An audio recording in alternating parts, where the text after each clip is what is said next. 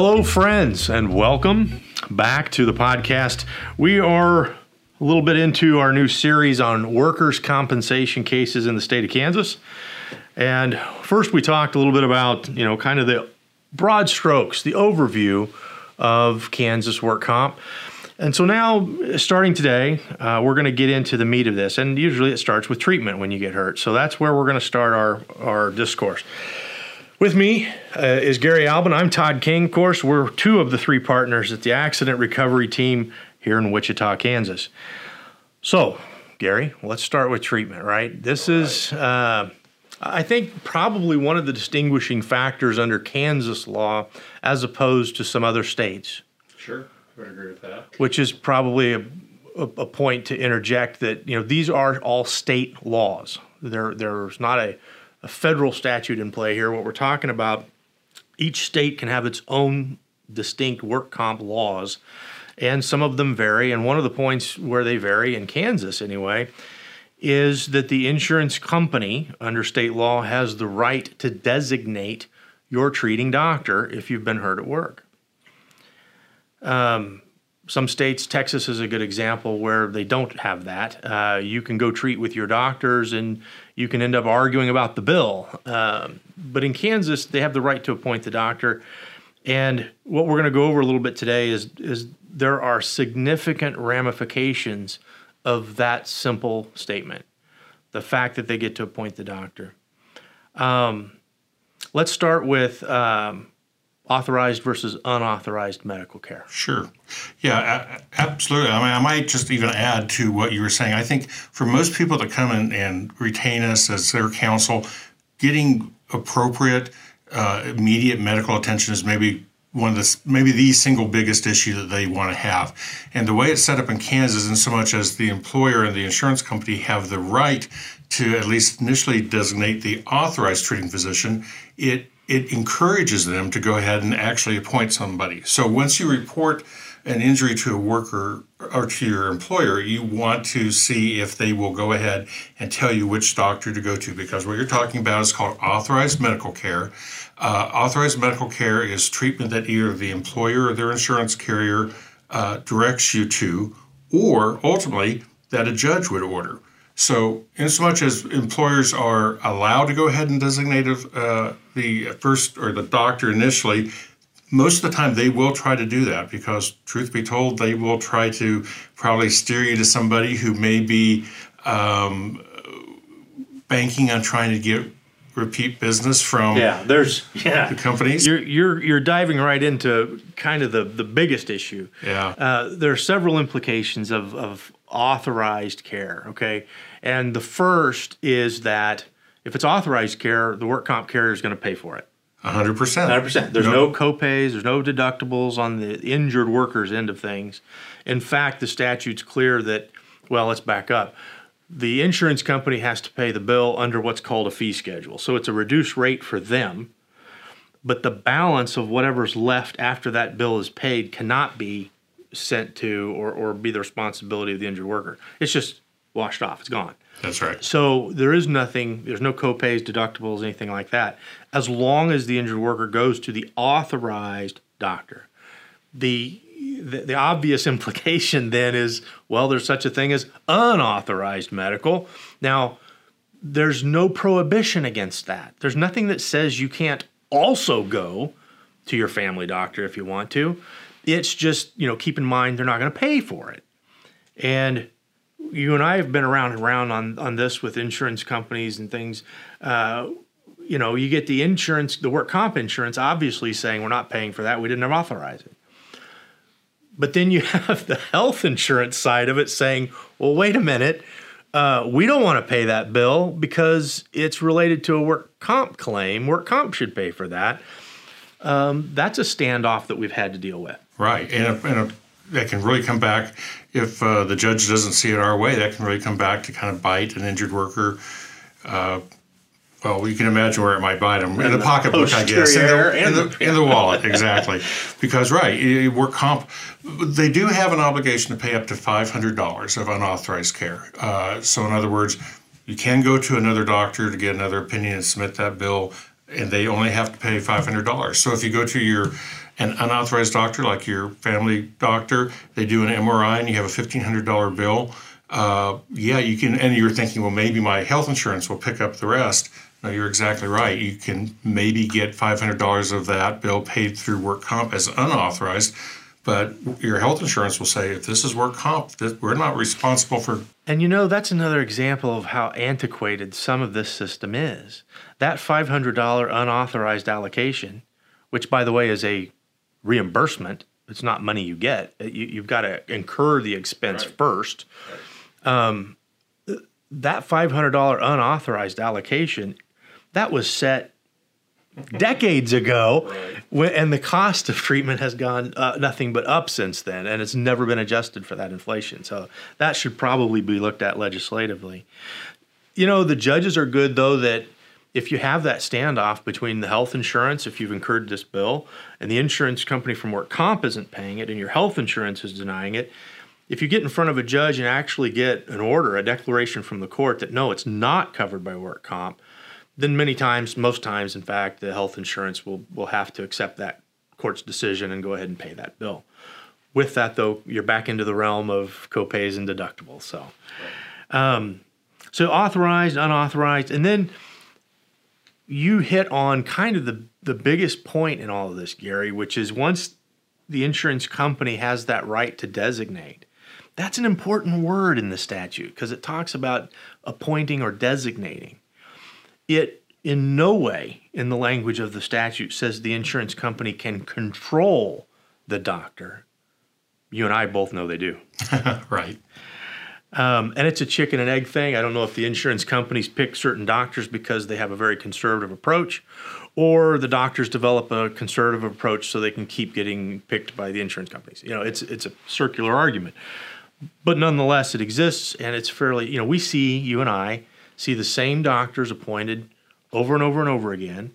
There's kind of an improved list that the insurance companies know to use certain people because they can expect conservative opinions from them, and that they have a little more control over them. All right. You know, and one thing, I guess, maybe it's so obvious I don't even need to mention it, but if it's a situation where somebody, heaven forbid, sustains a bad cut at work and they're bleeding and there's an ambulance that's called or you have to go to an emergency room, that's kind of an exception. You don't have to wait and make sure the employer tells you, yeah, or the insurance company tells you you can go there. If it's for emergent care, emergency situations, I mean, I guess technically I've seen insurance companies try to argue that's unauthorized, but the judges kind of realize you don't have time to go ahead and get authorization out there like that. But on the other hand, if you're a week out after an injury, you've been sent to an authorized doctor, you wake up in the middle of the night and you're having pain and you feel like I need to go to an emergency room, those type of issues get contested a lot. And so that's not to say that an injured worker is going to get stuck with that bill, but frankly, that's probably a scenario where you need to get an attorney to make sure you have your voice heard and you get those bills put where they're supposed to go, which would be the insurance company. And let's be clear, we are not casting shade. We're not throwing rocks at all doctors out there that do work for insurance companies. Some of them are good treating doctors and good people. Some are good guys. I think the majority of them are. Fair statement. Yeah. I think so. It's just that if you're an injured worker in Kansas in the middle of a comp case or at the beginning of a comp case, I would suggest that you probably need to talk to us or somebody like us because you are probably not as well versed in the role these doctors play as we are. Fair statement? Yes. And we could maybe address things that are going to be coming down the road, even if you don't see it now. Right. Some of the things. One is that, you know, when you get hurt at work, you might have injuries that are located in more than one body part. The insurance company may be accepting or not accepting that body part or that body part. And when you're referred to the doctor, who's the doctor listening to, right? The one over his shoulder in his ear is the one that's paying the bills, the insurance company. If they say, treat his right knee, ignore his left ankle, because we're not going to cover that. That's what that doctor's going to do. Right. And so frequently the issues that we get faced with would be, is the doctor addressing all of the complaints made by our client? It is a significant issue sometimes because there is a distinction under work comp law as to scheduled injuries versus body injuries, right? Correct. The two different categories the work comp system sets out. And those are found, scheduled injuries are found at 44.510D under the Kansas statutes. 44.510E addresses the body injuries. So the short version of this, correct me if I misstate, your summary might be different than mine, but if it's an isolated limb or body part, it's going to be on the schedule list. Generally, that's right, yes. If it's the head, the neck, the trunk, or a combination of body parts, particularly parallel limbs, it's going to be over in the next category of a body injury. Fair, right? Exactly right. All right. And the first time that you see the authorized treating doctor, it is incredibly important that you make sure they document all your complaints. Even if they're saying they're not going to treat them all, you really got to do your part to make sure that they're at least documenting those complaints, because if we have to step in and challenge that, and we'll talk in a minute about how to do that, it's going to be incumbent upon the client that the records, the medical records, are making note of those things. Mm-hmm. That's right.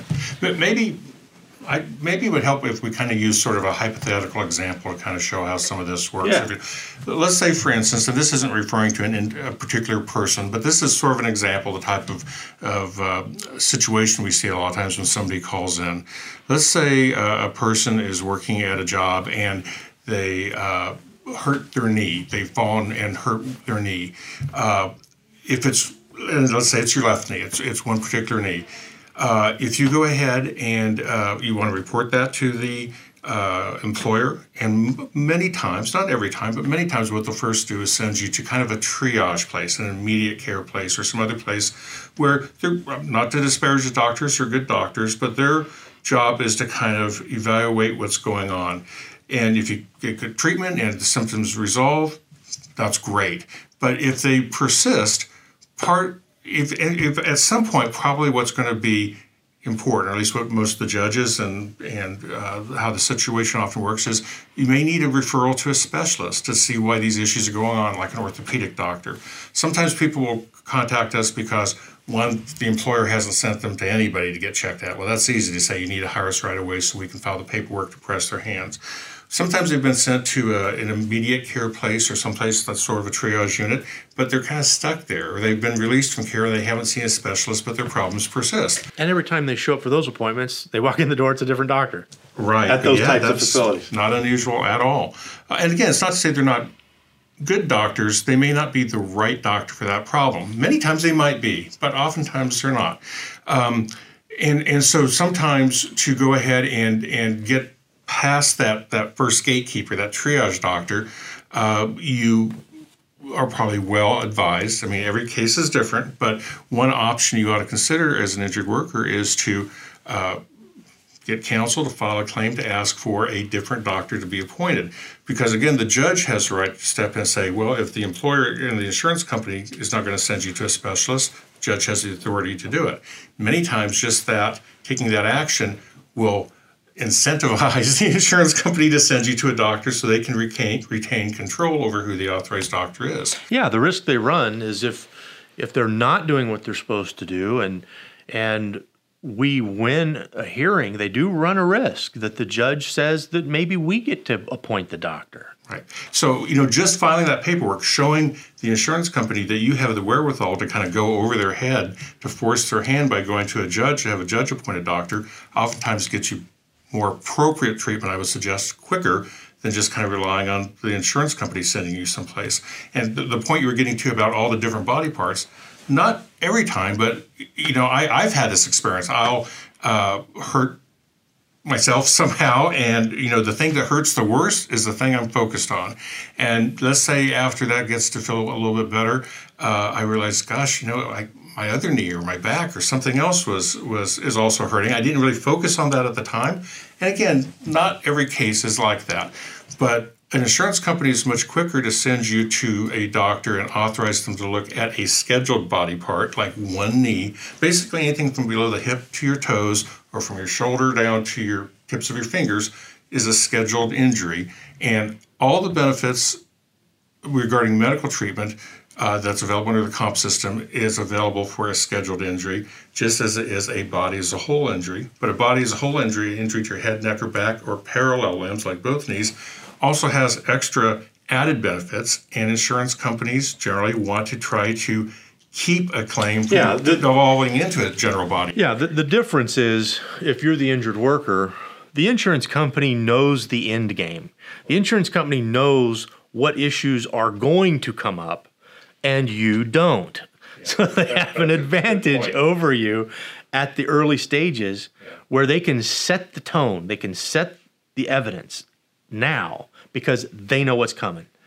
You can't argue with them. It's hard to argue with them at that stage if you don't get help, because how are you going to prepare your case for issues that you don't even know are issues yet?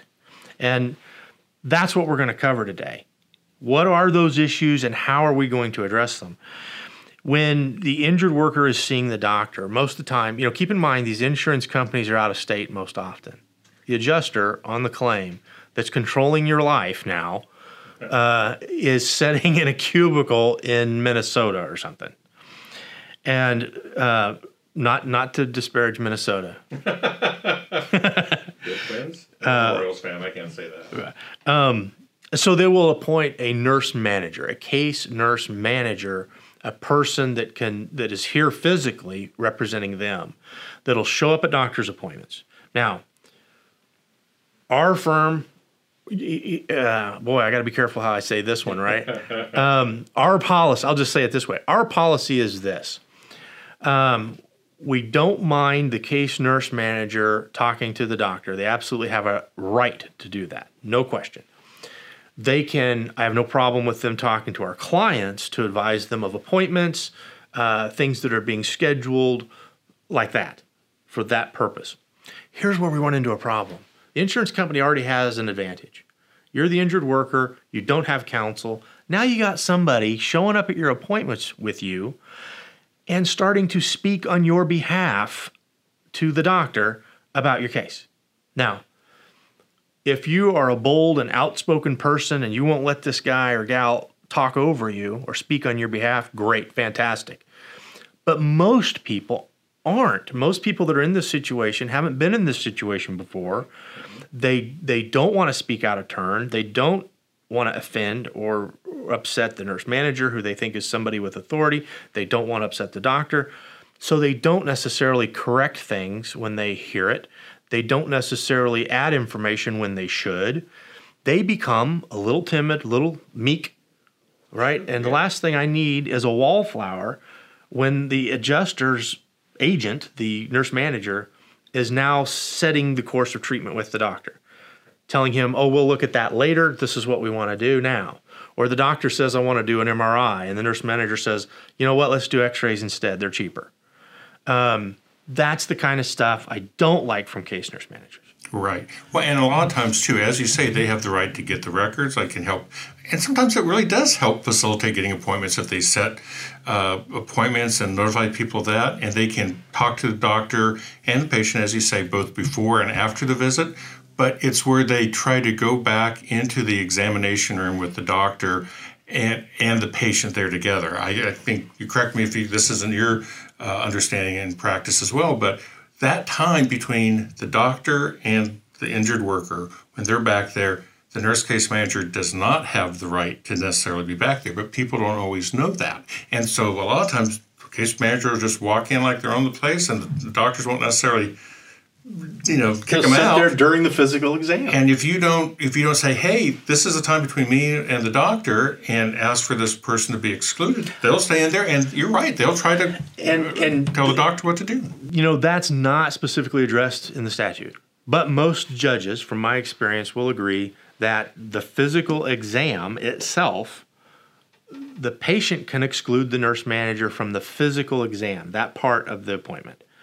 The problem that we have seen, though, over the years is the doctor who is more in allegiance with the insurance company than the patient typically, will say something like, well, I don't want to explain things twice. Right. So if the nurse manager can't come in, I don't really want to be the treating doctor.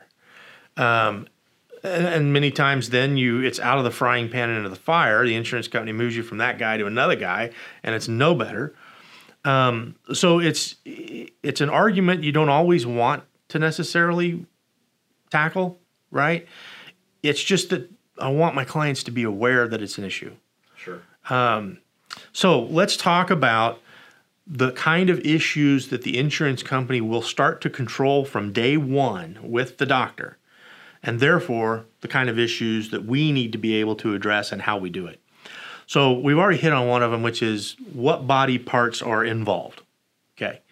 The other thing then becomes this causation question, the prevailing factor among all known factors, right? So is the injury the prevailing factor among all known factors for your injury and need for treatment?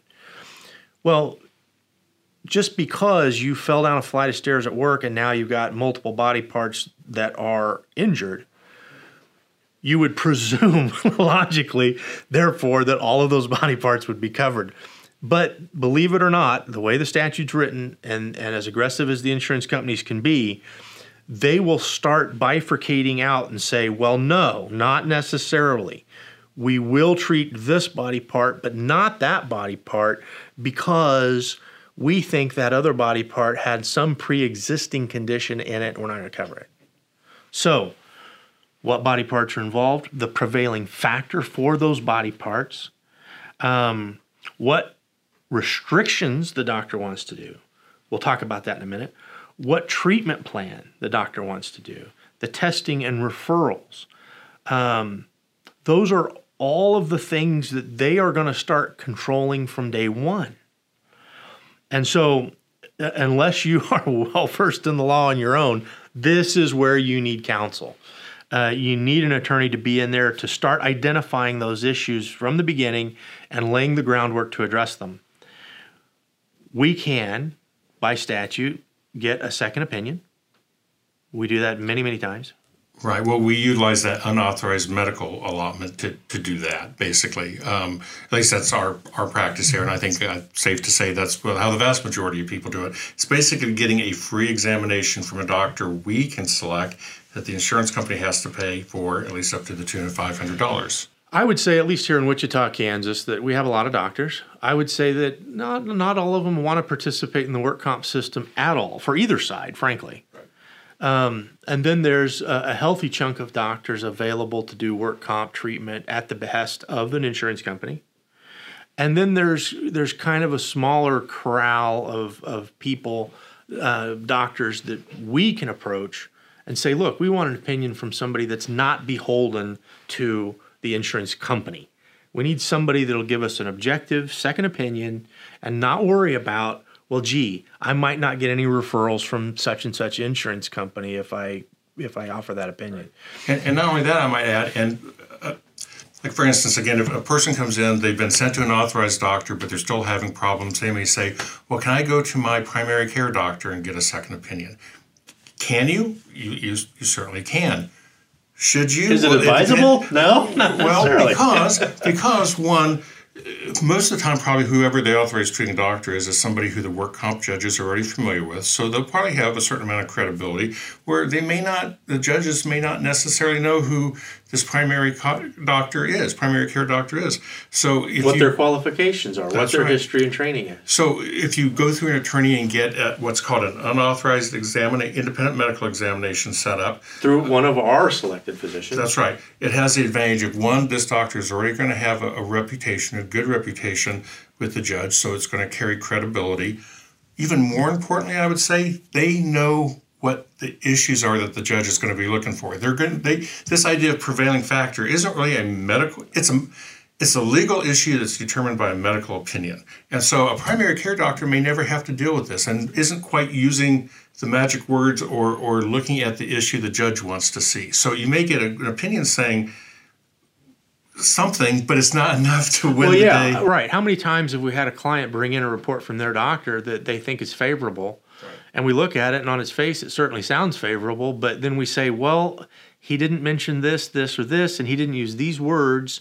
It's useless to us. Right. It might be a piece of evidence that helps us get another opinion elsewhere, but it by itself isn't going to be sufficient. And the other two things I might say that would be, makes it well advised to get an attorney to do it, is besides having the doctor go ahead and be somebody who the judges are familiar with and knows the language to use, the lawyer can go ahead and, a lawyer cannot ethically pay for medical treatment, but we can pay for gathering evidence. And so an unauthorized medical opinion is evidence. So in other words, a lawyer, at least in our office, we can prepay for that and then get reimbursed out of the unauthorized medical allotment from the insurance company. Whereas if you go as your individual to a doctor you select, in theory, you have to incur that bill, you have to pay that, and then wait to get reimbursed from the insurance company. And that's a hassle. But even most importantly, okay, now you've got a report from a doctor that says something. What are you going to do with it?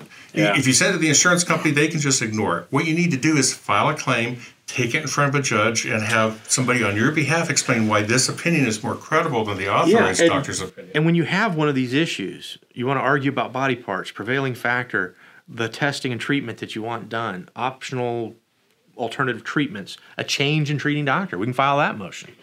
When those issues come up, sitting back and trying to handle that without counsel, good luck.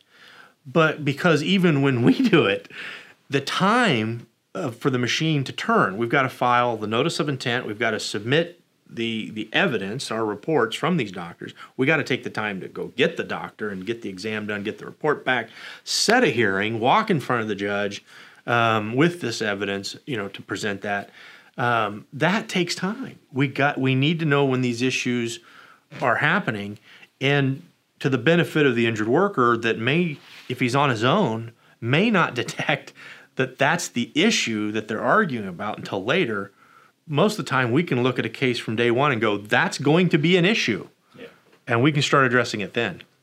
So we can get second opinions, we can get in front of the judge to address all of those things that they really have control over from day one. There is so much to talk about when we talk about the treatment phase of this case. We can't get it all into one episode, I'm afraid, so we are going to stop right here, and we're going to pick this up again in our next episode. Thanks, guys. Tune in. Bye-bye. The lawyers of the Accident Recovery Team are licensed in Kansas and Kansas only. If you are unfortunate enough to live somewhere other than the great state of Kansas and have questions about an auto accident or an injury accident of any kind, you can still call the Accident Recovery Team, and we can partner with an attorney in your state to help you get the representation you need.